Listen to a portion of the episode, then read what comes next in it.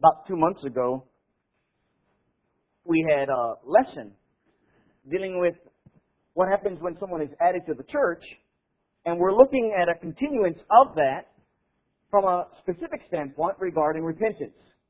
And one of the things that we're looking at when we're talking about repentance as it pertains to that gospel message is how does that affect me as I'm regarded as one in or being added to the congregation of God's people. And so what we're looking at is a demonstration through the book of Acts as well as understanding that concept of the repentant message through the Great Commission as seen in the Gospels. And we're going to see what happens when you focus on this message. That's it. Pure and simple. The reason why I say that is because as we looked at two months ago, and just as a refreshing to your memory for, for those of us who heard that lesson, is that oftentimes when we're trying to go and preach the gospel to those who are in this world, we give them everything under the sun except that pure and simple message. And there are going to be brethren that say, well, but isn't it important about whatever you want to add in, fill in the blank? You know, isn't it important we talk about institutionalism, marriage, divorce, or remarriage? Uh, if we're going to talk about um, the drinking and the cigarettes and just everything under the sun, all that is important. But that's not what you read of when you read the book of Acts. That's not what you hear of in the teachings of Jesus himself as far as bringing people into his kingdom. You know, we talk about from a standpoint of having Bible authority for the things that we do, and we want to give the, the pure and simple message. But this is a pure and simple message. And it's much simpler than what we propose when we have years and years of studies with someone when they need to hear that pure and simple message that first time. There are many souls who are seeking this truth. Many souls who would listen to the truth of the gospel message. And sometimes we look at it from things that we see someone who is outside in this world that is not able to eat the meat, if you will, of God's Word. They're not able to digest upon it. And we put it down their throat, so to speak. So we're talking about this pure and simple gospel message. And more in particular, this morning, what we're looking at is what does repentance have to do with it then? When we look at that Great Commission, how does repentance fit within that message? And I'm going to share with you right now, repentance is the core of that message. It is fundamental to the Great Commission. I'm going to see how that is this morning. And So we're going to look at the gospel itself look at the account, and particularly we're going to use Matthew's gospel account because Matthew, Mark, and by the way, just as a extra on your personal Bible studies, Luke. Luke really focuses on the concept of repentance more than Matthew and Mark does, and John really doesn't deal with it uh, as far as he's concerned, but Matthew, Mark, and particularly Luke do. And so do that as a side study, but we're looking at repentance as given in the gospel message, and I want you to open up to Matthew chapter 3 and look at the way Matthew starts his gospel and looks at it from a standpoint of the teachings or the mission work, if you will, of John the Baptist. It says in verse 1 of Matthew chapter 3, In those days John the Baptist came preaching in the wilderness of Judea, and in verse 2 saying, Repent, for the kingdom of God is at hand. Those are the very words that Matthew chose to start off with regarding his, that is John's ministry. Repent. Why? The kingdom is near. It's at hand. And so that's the message, if you will, in summary of what John's message was. It was a message of repentance and forgiveness of sins. And so when we look at that and combine it with Jesus, follow on through the rest of Matthew chapter 3, go on into chapter 4, read of the temptations of Jesus, and now what's the first thing regarding his ministry? Well, chapter 4.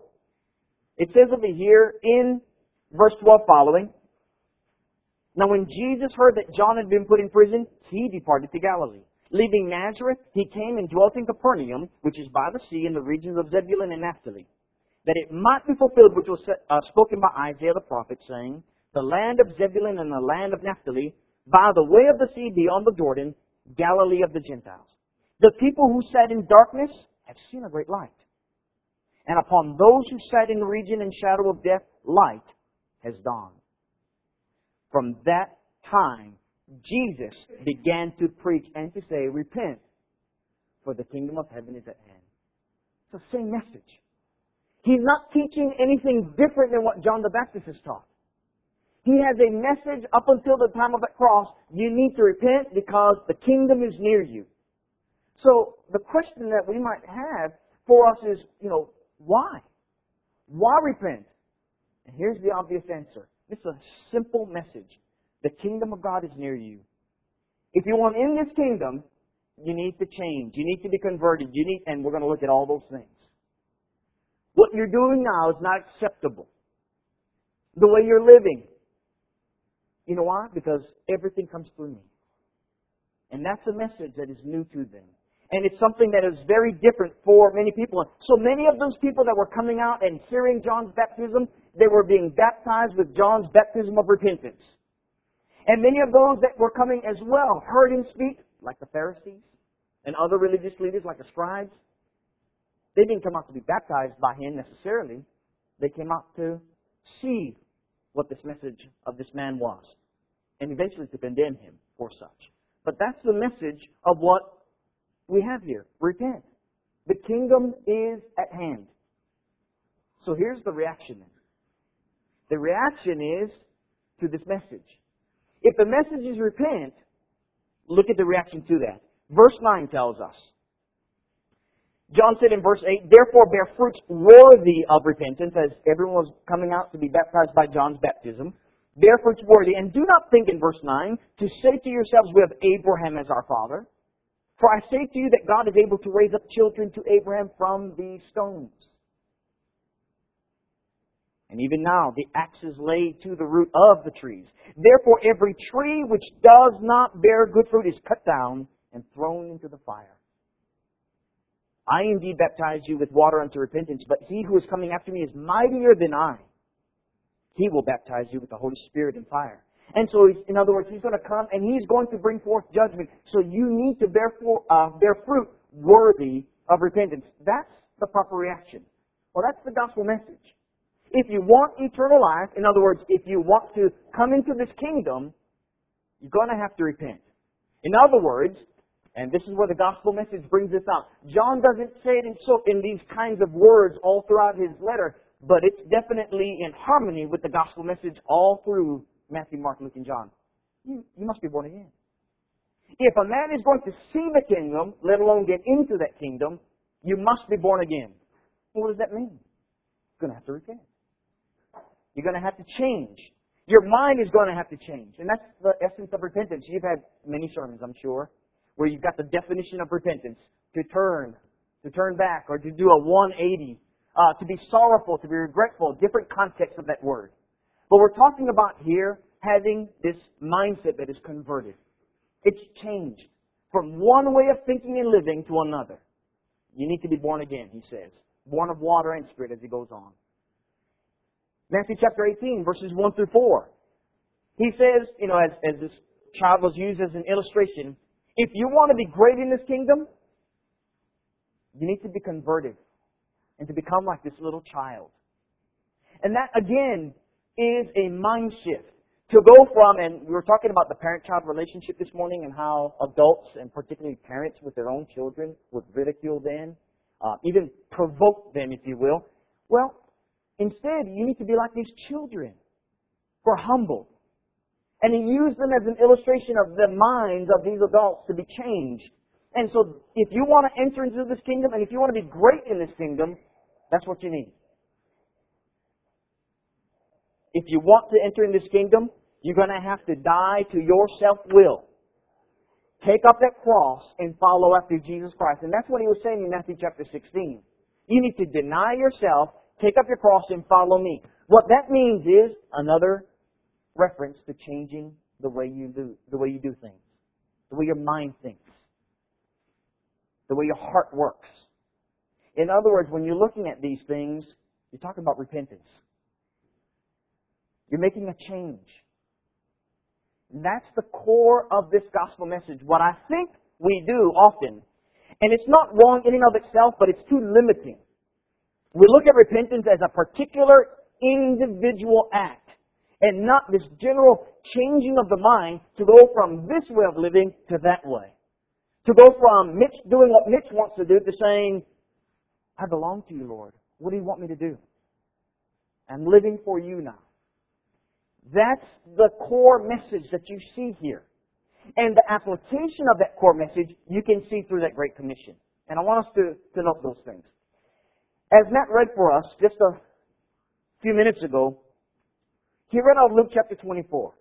And it says in verse 47 that repentance and the remission of sins or the forgiveness of sins should be proclaimed. Well, that's what Jesus said before he ascended into heaven. So when you look at Matthew's account, Matthew 28, verse 18 through 20, look at his account. He says, Go into all the world, make disciples. Mark's account. He who believes and is baptized will be saved. Go into all the world, make disciples. Luke's focuses on the message of repentance and the forgiveness of sins. You go into all the world, and I'm paraphrasing now because it doesn't say this in Luke's account, make disciples. What's the message? You proclaim repentance. The need for people to turn away from their sins and to turn to God. That's the message, if you will. And so as Jesus commissioned repentance, his apostles went forth, and what do you see in the book of Acts? That message. And that is the reason why when you read Acts chapter 2 and you go through from the beginning of that um, chapter all the way toward the very end, he gives a history of what God has done for Israel, and his final words were, and this Jesus, whom you crucified, whom you put to death, is the Christ, the Savior of the world. When they got that message that they were guilty of having put Jesus on the cross, either by way of consent or actually by way of vote, if you will, whether it's from the standpoint that the Sanhedrin caused this big riot to the people being roused up and saying, yeah, we'd rather have Barabbas rather than this Jesus. They were guilty. And you know what happened on that day? When you read verse 38 through 41 of Acts chapter 2, when they said, men and brethren, what, what did we do? They were convicted that they were guilty of their sins. They need to repent. They needed to be sorry for what they had done, sorry for the fact that they had rejected the Christ who came to save them from their sins. And on that day, 3,000 gladly received the word, it says in verse 40, 41. Remember when it says, be saved from this perverse generation in verse 40? 3,000 souls heard that message and did exactly what the apostles were commissioned to preach, repentance. And they did. They went from rejecting Christ to now receiving Him. From living the way they were going to live, whether it's by way of that Mosaic law, or to live in Christ, where the sins are forgiven, which the law could not do. And so the, the apostles proclaimed it. In fact, I want you to go to Acts chapter 5. I'm going to spend a little bit more time here because this is not as familiar to us as Acts chapter 2. But remember in Acts chapter 5, the the apostles were expressly forbidden from preaching the name of Jesus Christ. In fact, after they had been preaching, they had been sent to prison.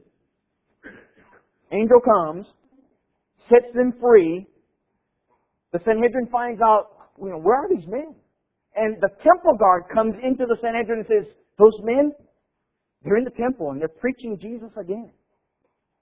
They bring them back and, and basically scold them and, and scourge them. And notice what their response is.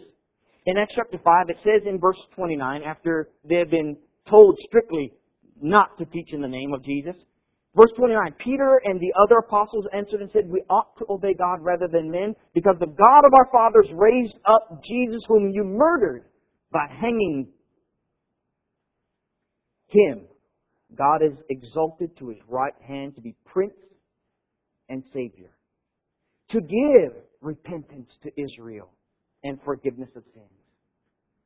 It was one of the most amazing messages you could have if you're an outsider looking in. You know why? Because Israel was for, forsaken by God. Remember, after they returned from captivity, 70 years of, of not being able to be in the land and worship God the way they could have. They return. But after the return, after some time, Israel goes right back into their old ways. Not necessarily of idolatry, but by rejecting the God who gave them repentance. And so you have these quote unquote 400 years of silence where God has turned his back against Israel, but now he gives Israel the opportunity through Jesus Christ an opportunity to repent, an opportunity to return to God, an opportunity to again have fellowship with Him, but this time and ultimately through Jesus Christ. So the apostles proclaimed it. They make it very clear God exalted His right hand to be Prince and Savior, to give repentance to Israel and forgiveness of sins. Now, look at those various reactions based upon what we're looking at in, in Acts 2. When the gospel message was heard, 3,000 gladly received it. What does that mean? It means they repented. They gladly received the message because no longer are they rejecting Christ, but now they're following after Him. They're becoming disciples of Him. They fulfill the message of repentance. In Acts chapter 5, when the apostles had spoken to the Sanhedrin and said, We must obey God rather than men, here is Jesus Christ who is giving you an opportunity to repent. They were pricked in their hearts, but not in the same way as the 3,000. It says in verse 33 when they heard this, they were furious and plotted to kill these apostles. Same message. A message of repentance. There was an opportunity for the Sanhedrin to say, you know what, we're wrong. This Jesus is the Savior. He is the Messiah we were looking for. Instead, when they heard the message, their reaction was not of repentance, but continual uh, rebellion. Or how about Agrippa in Acts chapter 26? Remember in Acts chapter 26, verse 27, verse 28? When after Paul is before Felix or Festus, excuse me, and then preaching unto Agrippa saying, Agrippa, you know all things. You know what we've been doing. After he gives the history, King Agrippa says, You almost persuade me to become a Christian. And he says, I wish that you would in every which way that I am except for these chains. What was his reaction? He did nothing with the message. He did not repent. He did not accept that Jesus is the Christ. He did not believe that it was such where he would have been baptized in the cross and followed after him. Those are the various reactions. What do you see in the message in every one of these things? I can tell you what you didn't see. What you saw is humility by individuals that accepted Jesus as the Christ.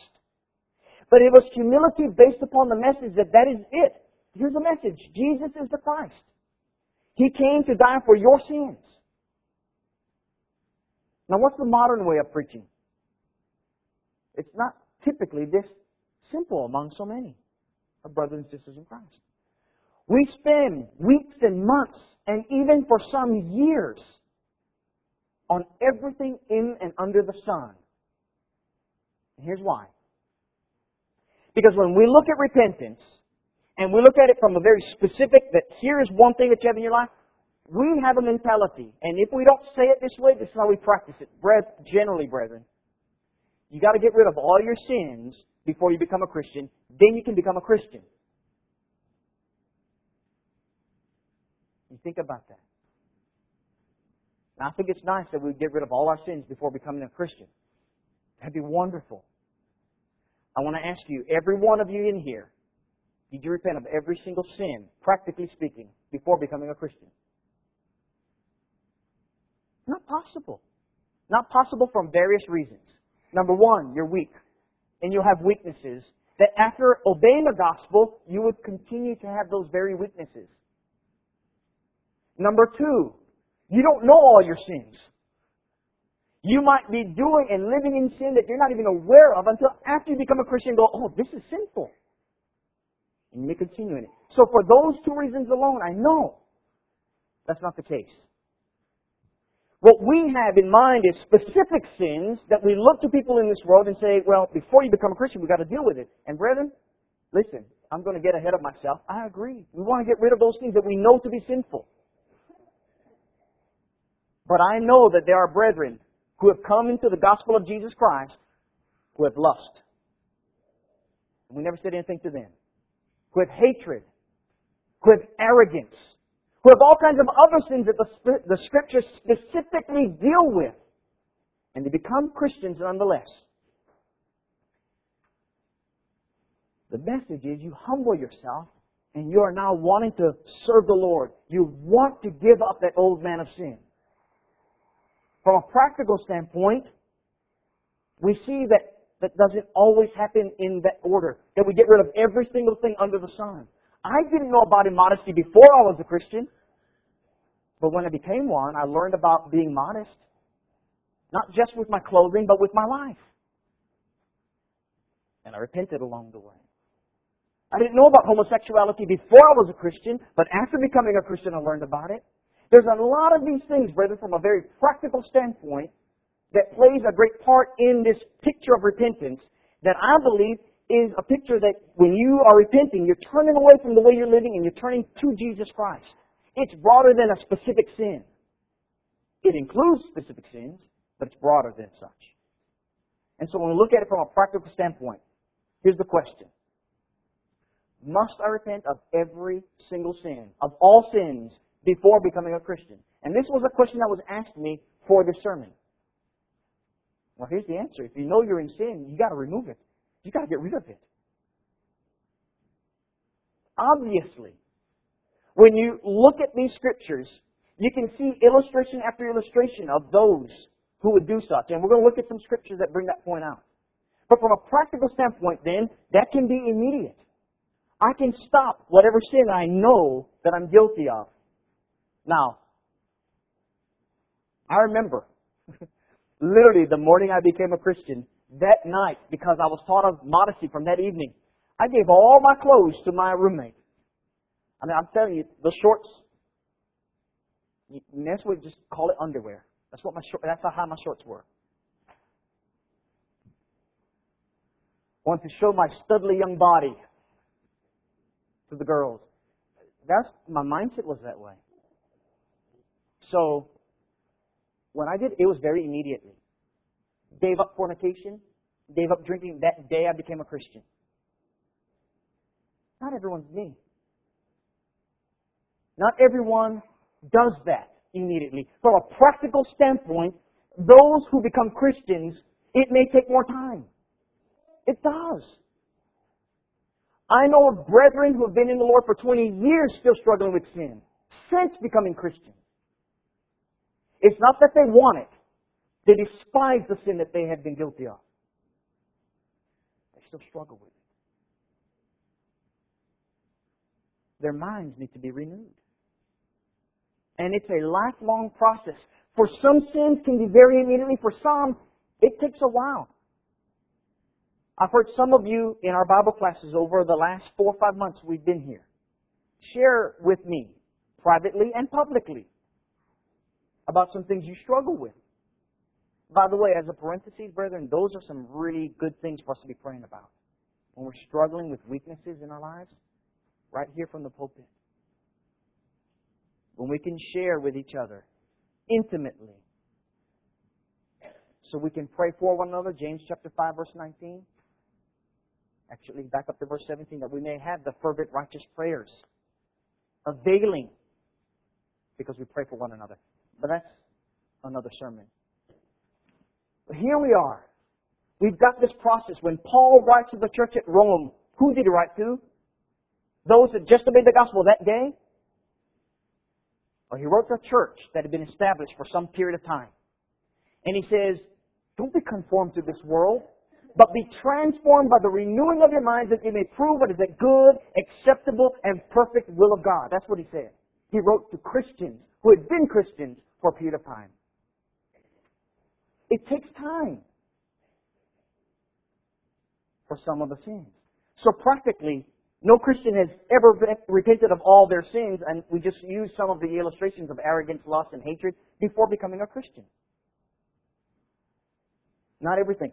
It'd be nice if it was so black and white and easy for us to say, yes, before you become a Christian. And if that's the case, then once I've repented, now I'm good enough to become a Christian. And that was the question that was asked me on that list. Can I ever be good enough? And of course, no, that's why you need the blood of Jesus. Do you need to repent of sins you know of? Yes, you better. That's why it's called sin.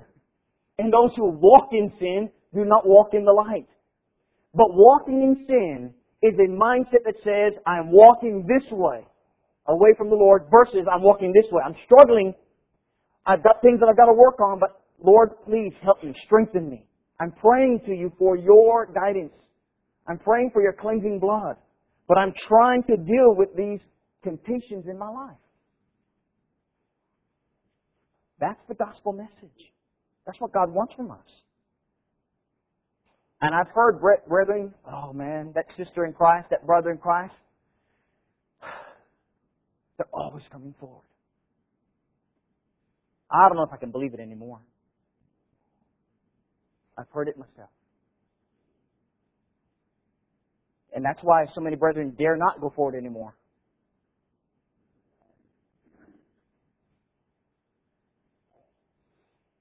When we look at it from a practical standpoint, we come in thanking God for the forgiveness of sins, knowing that I no longer want to live my life. I want to live the life for me that has been given by my God. That's a big difference. Well, the last question I was asked was, well, can I be saved without repentance? And I'm going to tell you right here, right now, you cannot be. Jesus said in Luke 13, unless you believe that I am He, you will die in your sins. Then He says, unless you repent, you will die in your sins. In other words, you know those people that died under this circumstance, were they worse sinners than these others? No. And unless you repent, you're going to die in your sins. You're no better because this calamity didn't come upon you. Jesus made it clear. He spoke to rebellious individuals. Unless you repent, you will die in your sins. Those who rejected Christ, he said, unless you repent, you will die in your sins. Very clear message. The mind, as I said already, takes time in some instances on various matters. I mean, there's, there's things that I know of brethren who have gone for years going, well, I believe this is okay to do. I believe it's okay to gamble. It's just my free money. I'm not doing anything real bad with it. And other brethren saying, well, years later, like, no way, that's, that's just not the way to live for the Lord. Their brethren with jobs. Well, that job is acceptable. I can do that. And then these same brethren, as they go on in their life, whether it's a day, a week, a month, a year, or decades later, going, I, I shouldn't be doing this. And they're making that change. They want to serve the Lord. What we want is we want them to be just like me. I've done all my repenting, right? I've got it down. When I don't. The mind takes time sometimes. And so we need to repent. I want you to look, in particular, in Luke 13, in verse 6 following. After Jesus had spoken of that repentance and the need for such. Look at what he says here in this text. A very good passage for us. Jesus spoke this parable. A certain man had a fig tree planted in his vineyard, and he came seeking fruit on it. Found none. Then he said to the keeper of his vineyard, Look, for three years I come seeking fruit on this tree and find none. Cut it down. Why does it use up the ground? Do you know that uh, sometimes we're like the keeper? But he answered. Whoever this certain man was, he answered. And said to him, Sir, let it alone this year also. Give me one more year with him. Until I dig around it and I fertilize it. And if it bears fruit, great. But if not, after that, you can cut it down. I know my early years, particularly of preaching, I used to have this mindset that said, you know, if I can do it, everyone can, right? I mean, I put away my sins very quickly. I mean, instantaneous in many cases. And so if that person loved the Lord like I love the Lord, they can do it too. And so when there was a situation where some brethren were, were struggling with some sin or whatever their situation was, I remember when, as a congregation of God's people, and I would be in this group going, mark that brother, put him away right now. We've dealt with it long enough. It's been at least a few weeks. And I had wonderful elders. Mitch, calm down. Have some patience. Yeah, but you know, they're still in sin, and we got to deal with sin. Yes, Mitch, slow down. Give it a little more time. We may gain our brother. And I've come to appreciate that. You know, it, you have two sides. The ones that are dealing with it right now, they love the Lord and they cannot stand sin. You suppose these brethren can? The brethren that are patient, you think they can, like, oh yeah, sin is good. We should con- let this continue? That's not the case. But I'm so grateful that God is long suffering toward us. God is long suffering because while He does not want us to perish, He wants us to come to repentance. He gives us time. And while there is breath in us, there is time. Someone said, "Well, Mitch, what about casting your pearls towards swine? Why, why just continue on? Let God have His time. God is going to be the final judge. In the meantime, what can we do? Can we fertilize? Can we dig? There's got to be a time of wisdom, brethren. I know there's come a time when we're going to have to put away from us sin. There's no doubt. And here's when that happens when it's flamboyant and outright rebellion. There's no, there's no need to wait. But that's not what we're dealing with here. Here is something, it's not bearing fruit. It's not, it's not bearing bad fruit, it's just not bearing fruit. Do what you can so that it does bear fruit. And that's what is given. And so in James chapter 5, verse 19 and 20, any man who brings this sinner back from his trespasses, you cover a great multitude of sins when you do that. There's a soul that had allowed, been allowed that chance to repent. And that's what you see here. I want you to stop and think about these points here. I believe when you read the Gospels, read it specifically, read it technically, you're going to find it general. When these individuals, Matthew chapter 3, remember when, when uh, John the Baptist was telling people to come and repent? Tax collectors came, well, what shall we do? Well, don't be fraudulent. Soldiers came up, what shall we do? Here's how you behave. I want you to know, he never said, you got to stop being a tax collector, you got to stop being a soldier because there are some among you that believe that to be sinful. He says, here's how you live. And I believe those individuals that were baptized, that came to John's baptism, they understood. When they came, they came confessing their sins. When we come, we come confessing that Jesus is the Christ and now I'm willing to live for Him. God has graciously given us His kingdom. And when we come into this kingdom, repentance is now I'm living like one in the kingdom. That's the repentance. And as a result, as my life continues on, I'm going to put away that man of flesh. I'm going to put him to death. That's a lifelong behavior of repentance. And when there are specific things that I know that are sinful against God, that are belonging to the flesh, brethren, I've got to repent. I've got to put that sin away. Stop walking in that darkness. Because if you don't, you lose your soul. And for some of us, it may already be gone. Because we walk in darkness and not in the light. Because we have not repented, but we choose to live the way I want to live. That already is a life contrary to the will of God. And so here's what we need to do. We need to repent. That's required for coming in the kingdom of God. That's required when you're added to the Lord's church. Repent and be baptized. Every one of you in the name of Jesus Christ to have the remission or forgiveness of sins. Brethren, it's a good word. It shows humility in our life. That last slide I want to talk about is a point that even Jim made in our Bible class.